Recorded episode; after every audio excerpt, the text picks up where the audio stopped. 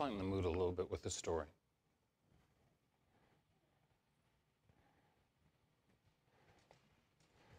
Good moms let you lick the beaters. Great moms turn them off first.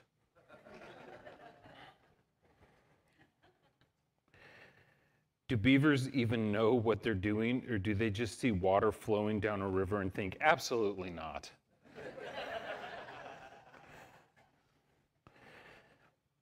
Y'all ever tried driving the speed limit and thought, they can't be serious?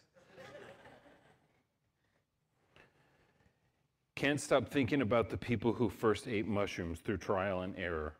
You know, this one tastes like beef, this one killed Kevin, and this one made me see God for three weeks.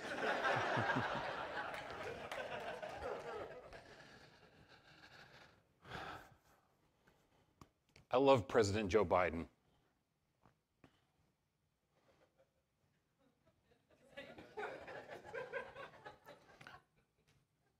I love Donald Trump. I love Kamala Harris. I love Nancy Pelosi.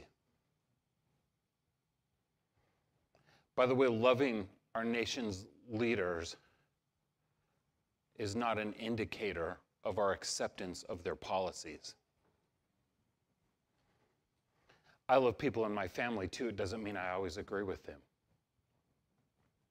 In fact, Jesus said in Matthew 28, He said, Go make disciples of all nations. If you're going to disciple a nation, you have to love its leaders. If you're going to disciple a neighborhood, you have to love its people. If you're going to disciple in a church, you have to love your fellow church members. Lance Wallnau said the Muslims are currently discipling seven nations. Christians have not even managed a single city. It's probably because every time somebody doesn't see things our way politically, we start going to a different church. You know, if the enemy would fail at his mission of getting us divided, then the Lord would win at his mission of changing the world. It's never on the Lord.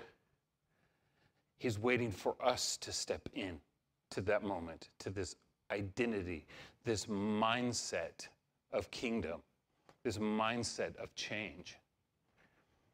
Alan taught last week out of the book of Romans do not be conformed to the pattern of this world, but be transformed. How? By the renewing of your mind. Well, you shouldn't go to that church, they'll brainwash you. Yes, that's the idea that you have your brain washed, you have your brain renewed, that you, you, you don't think like a specific church, you don't think like a specific pastor, but that you, you think like the king. You think like King Jesus. 1 Corinthians 2:16 says, "For who has understood the mind of the Lord as so to instruct him? But we have the mind of Christ." Religion is finding enemies within one another. Kingdom is a unified vision for kingdom purposes. Religion values impersonal rules and regulations. Kingdom is loving people who think different. Religion is not associating with people who are different from us. Kingdom is loving people where they are while modeling who they can become? Do you have the mind of Christ? I heard a pastor say once when you find yourself driving and somebody pulls out in front of you going slow, that's the Lord teaching you patience.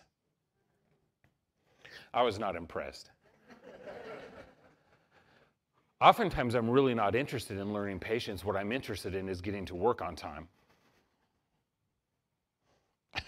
I was driving home the other day. You know, like two miles before you get to your house and your brain just completely checks down, checks out, right? It's like shutting off your computer and it's, it's beginning that sequence. And I suddenly find myself following the county's slowest driver. And I was frustrated. And I said out loud, God, why do people drive so slow? And I'll never forget the Lord's response Why do you drive so fast?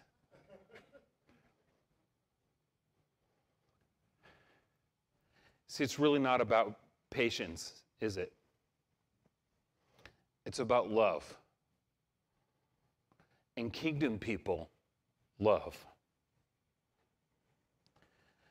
Sometimes the only Jesus that people will ever meet,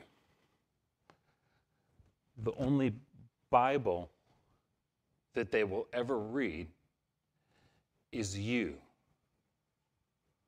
Do you have the mind of Christ? We're going to be in the book of Daniel. I'm going to be kind of all over it, but we're going to begin in Daniel chapter 1. So if you brought your Bibles, open to Daniel chapter 1. I have some of the verses are going to be up on the screen, but um, if you don't usually bring your Bible to church, why would you go to war without a sword? Bring your Bible to church. Israel finds themselves you see, this is why old time pastors used pulpits, because they had shelves and things everywhere. Israel finds themselves in Babylonian captivity.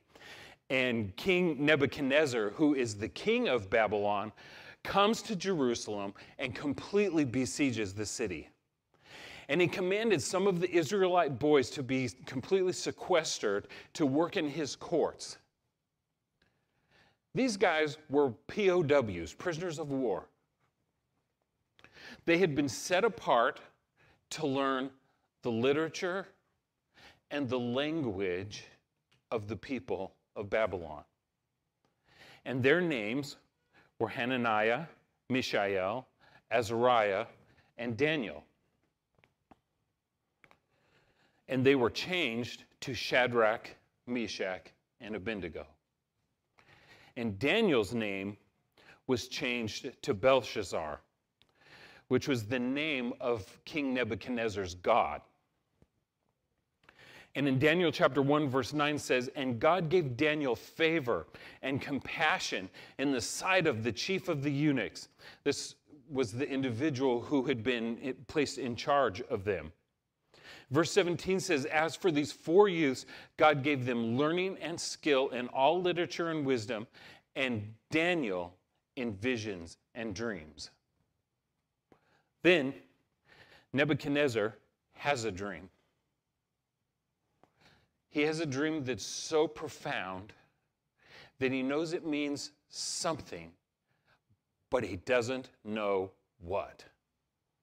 So he summons all the magicians, all the enchanters, all the sorcerers, all the Chaldeans, which is like a word for astrologers, to tell the meaning of the dream. And they all get in, and he tells them, I had a dream, and my spirit is troubled.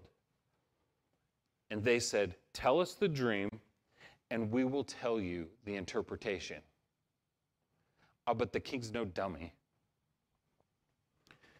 He knows that they're going to just make something up if he tells them the dream. And so his response is If you do not make known to me the dream and its interpretation, you shall be torn limb from limb, and your houses shall be laid in ruins. Imagine how you feel when you have no idea what that dream meant. Basically, this I know what you're trying to do. I will tell you my dream. You will make up the interpretation, but that's not how this is going to go down. You tell me my dream and the interpretation, and if you don't, I'm going to kill you and destroy your family. Well, of course, they can't do that. That's not, there's not a man on earth who can meet the king's demand, they say. And the king was furious. And he did exactly what he said demanded that all the wise men of Babylon be destroyed, of whom are Daniel, Shadrach, Meshach, and Abednego.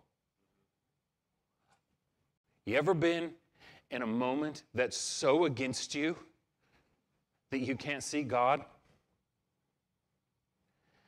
You ever been up against a battle that's so intense, so deep, and so terrifying that you think even God probably doesn't have a solution for this? But let me tell you, and we're going to hear about it today, there's no problem that you could have that the Lord does not already have a solution for. In fact, I believe everything that we will ever need has already been paid for on Calvary. Evidently, Daniel was not in the room because when the king's guard comes in to get him, the guard tells him what's going on, and Daniel requests the king to set a time that he might show the king the interpretation. Remember, we read earlier that the Lord had given Daniel a special favor for interpretation of dreams and visions. So Daniel makes the request known to the other boys, tells them to pray to God about the dream so that he and his companions will not be destroyed along with the rest of the wise men in Babylon. And the Lord shows Daniel the dream. Daniel blesses the Lord. And then he talks to Arioch, who was the guard, the one whom the king had appointed to kill them. Do not destroy the wise men of Babylon. Bring me in before the king, and I will show the king the interpretation of the dream. So notice he's prayed to God. He sees the dream. The Lord shows him the dream. The Lord shows him the interpretation. And now he's going to request presence with the king. If you're Daniel, you got to be terrified, right? What if you doubted God? And what if you thought, oh, that vision, that, that dream that I got, maybe that wasn't it? You're going to die, right? The stakes couldn't have been higher. In Daniel chapter 2, which is where we'll go, I should turn there too.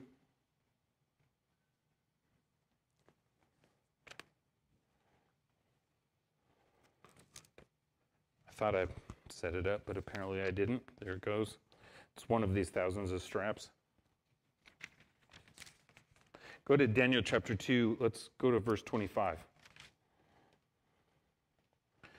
Then Arioch brought in Daniel before the king in haste and thus said to him, I have found among the exiles from Judah a man who will make known to the king the interpretation.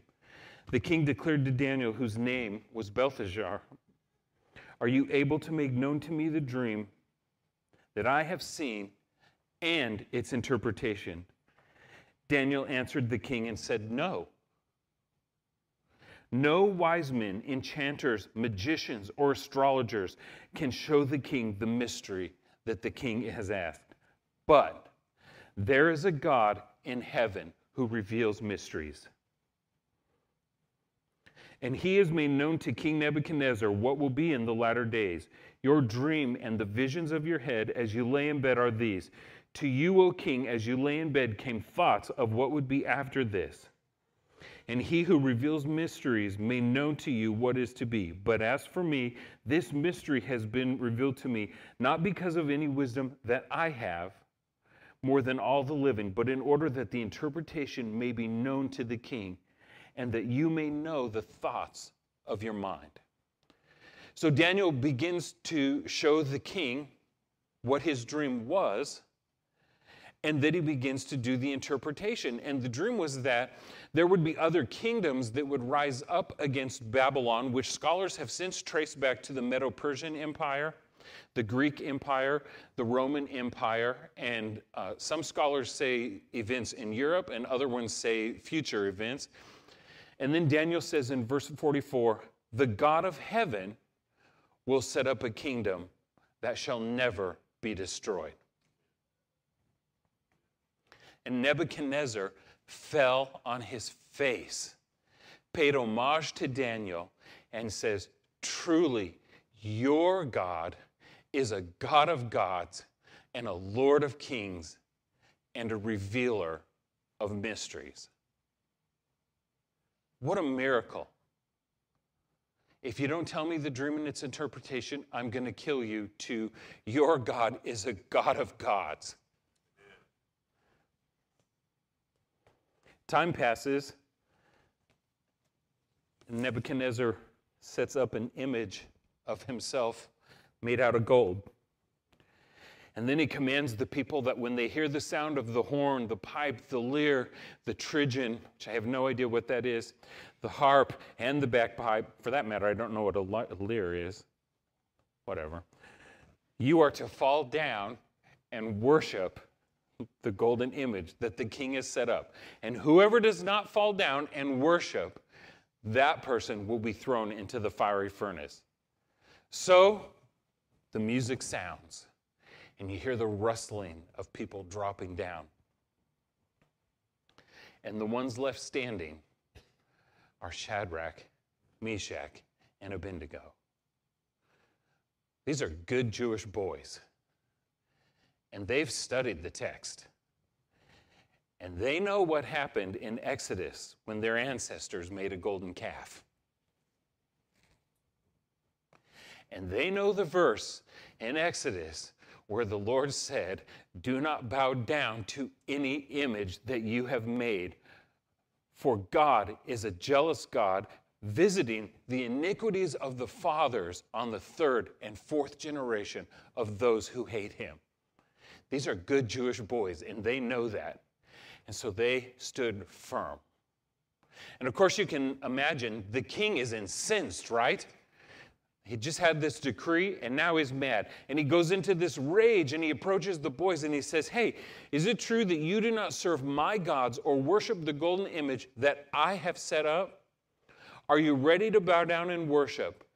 Who is the God who will deliver you out of my hands? And Shadrach, Meshach, and Abednego reply, We have no need to answer you on this matter. Our God, whom we serve, is able to deliver us from the burning fiery furnace.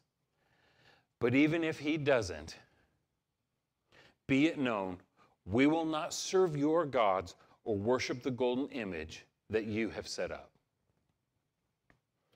Filled with fury, Nebuchadnezzar orders the furnace to be heated seven times hotter than it usually is. In fact, it was so hot that the guards who were bringing the boys to the furnace ended up being killed.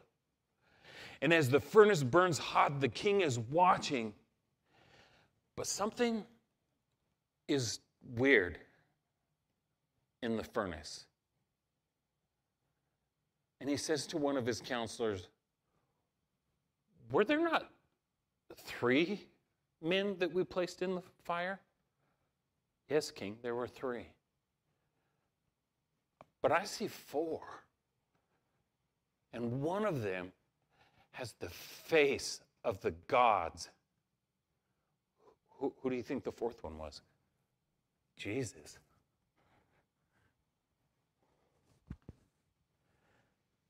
So, he goes to get the boys out, the furnace, but he's astonished to see that their hair is unsinged.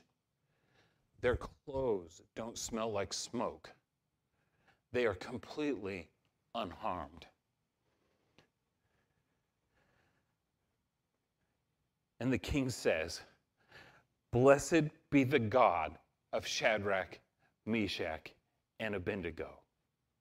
And then he makes a decree any people, nation, or language that speaks anything against the God of Shadrach, Meshach, and Abednego shall be torn limb from limb. Hey, he's learning. He goes from worship a golden image of me to speak no nativity of God, and if you do, I'm going to kill you. Why?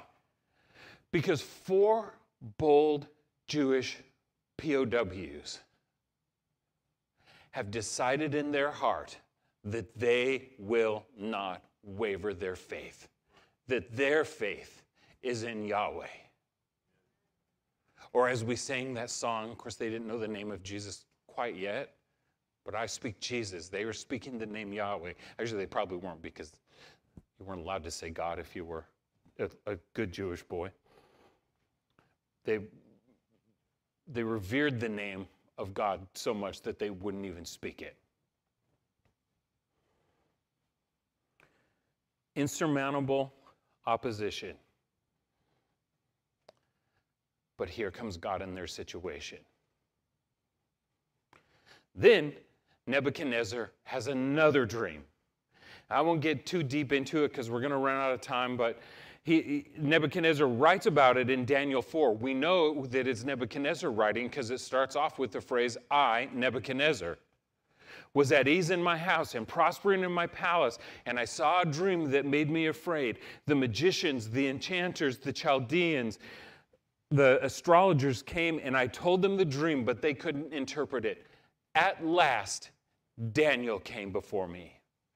And the Lord once again has shown Daniel the dream, which troubled even Daniel. And he says to the king, Oh, king, my Lord, may the dream be for those who hate you and its interpretation for your enemies. Did I mention these boys were POWs?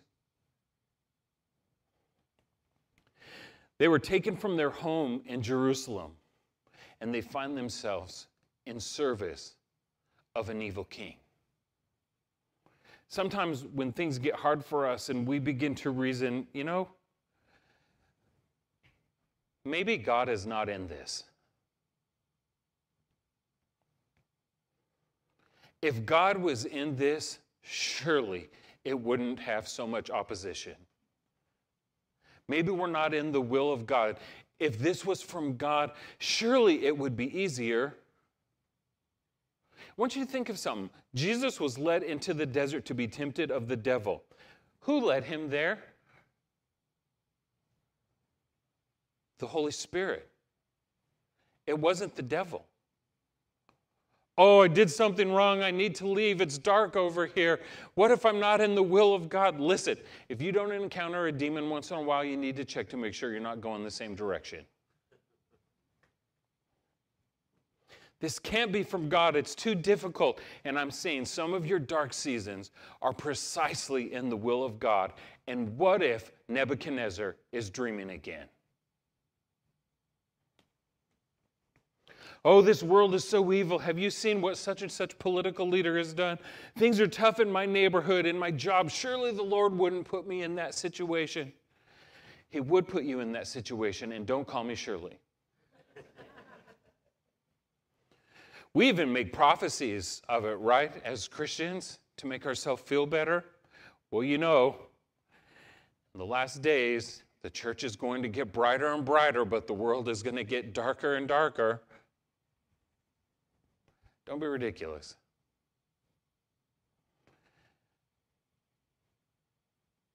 If the church is getting brighter and brighter, why is the light only in the church if Jesus said you are the light?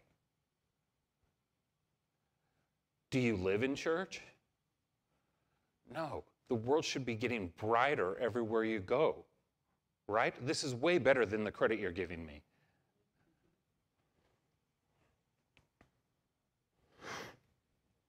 I want people to encounter God in this church. I really do. I think we've all been very public with our desire to, for people to have encounters with God.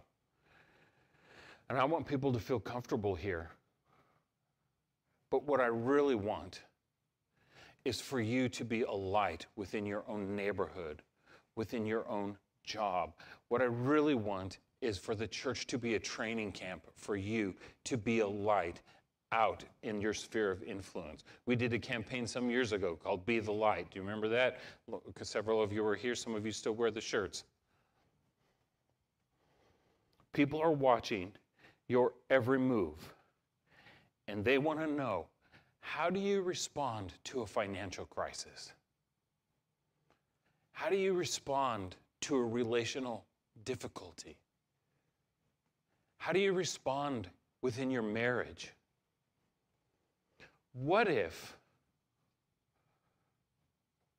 What if you positioned yourself to be so full of light, so full of joy, so full of the presence of God that even the darkest people say there's something different about them? What if you positioned yourself to be the light in a dark world?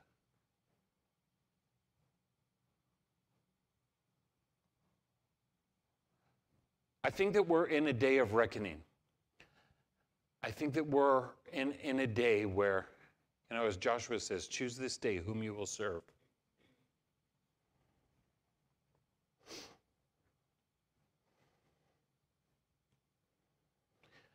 I think that the Lord is scanning for people who will just say yes. I think the Lord is looking for people who really believe that God is who He said He is, that Jesus really died for all mankind, and that that was only the beginning.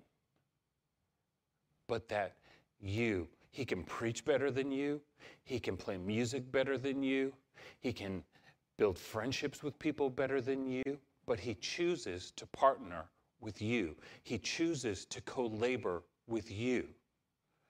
And what if things aren't happening, not just in our life, but even in our, our realm, our sphere of influence? What if things are not happening because we, he hasn't fully gotten our yes? All right, I think we should have all done shots of espresso before church. I know it's a little, it's a little tense, and I have more jokes if we need to go to them. Daniel chapter six. We'll go through that story really fast.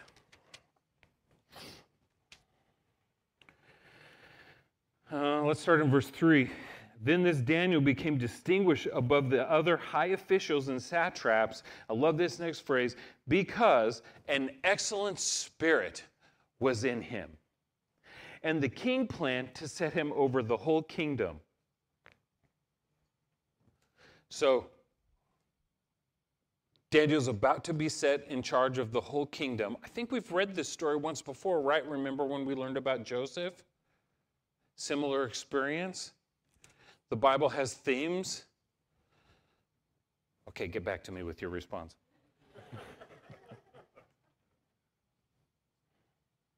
Verse 8 Then these high officials and satraps came to agreement to the king and said to him, O King Darius, live forever.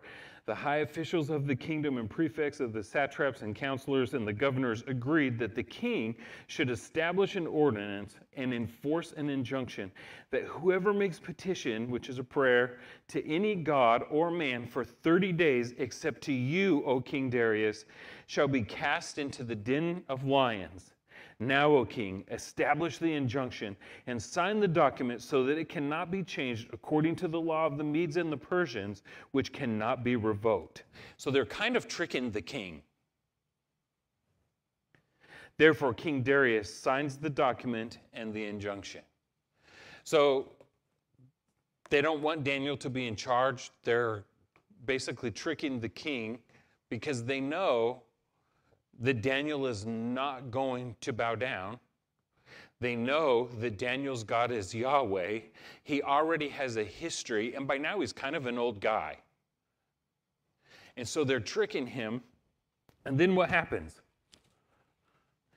Well, exactly that.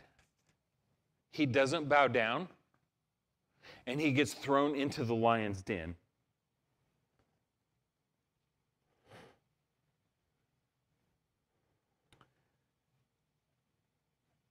Verse 20.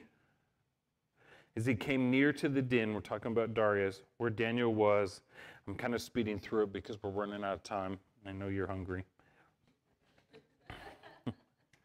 he cried out in a tone of anguish. The, the king has realized what's happened, and his friend Daniel is in the lion's den of a law that he signed and can't revoke. The king declared to Daniel, O Daniel, servant of the living God, whom you serve continually, has he been able to deliver you from the lions? And then he hears this voice from the lion's den O king, live forever. My God sent his angel and shut the lion's mouth, and they have not harmed me, because I was found blameless before him, and also before you, O king. I have done no harm. And Darius also makes a decree. I make a decree that in my royal dominion, people are to tremble and fear before the God of Daniel. For he is the living God, enduring forever. His kingdom shall never be destroyed. His dominion shall be to the end. He delivers and rescues. He works signs and wonders in heaven and on the earth. He who has saved Daniel from the power of the lion's den. And I'm wondering, has God put you in a lion's den so that you can show the king that God is actually the king? Worship team, come up here. Sorry, that was so bossy. Worship team, please come up. I get excited and have to calm down. Over his lifetime, Daniel has served four kings. He served Nebuchadnezzar, whom we spent most of our time on. He sent, uh, served with Belshazzar, who did not have a good experience. You should read about that. Then he served Darius, and then he served, served Cyrus. And in fact, with Belshazzar, you've heard the phrase, well, I've seen the writing on the wall, comes out of that story. And in the book of Isaiah, and also in the book of Jeremiah, there was a prophecy about the captivity and the time in which the captivity would end, and that Cyrus would be the king at the time. Now, at this point, Daniel is an old man. And Daniel, a student of the Bible, now serving under Cyrus, comes to Cyrus with this biblical scroll. And he says, Daniel, I mean, Cyrus, it says 70 years. 70 years of captivity, and then we're supposed to go back. That's some 150 years before those prophecies were written. And, and Cyrus, your name's in the book.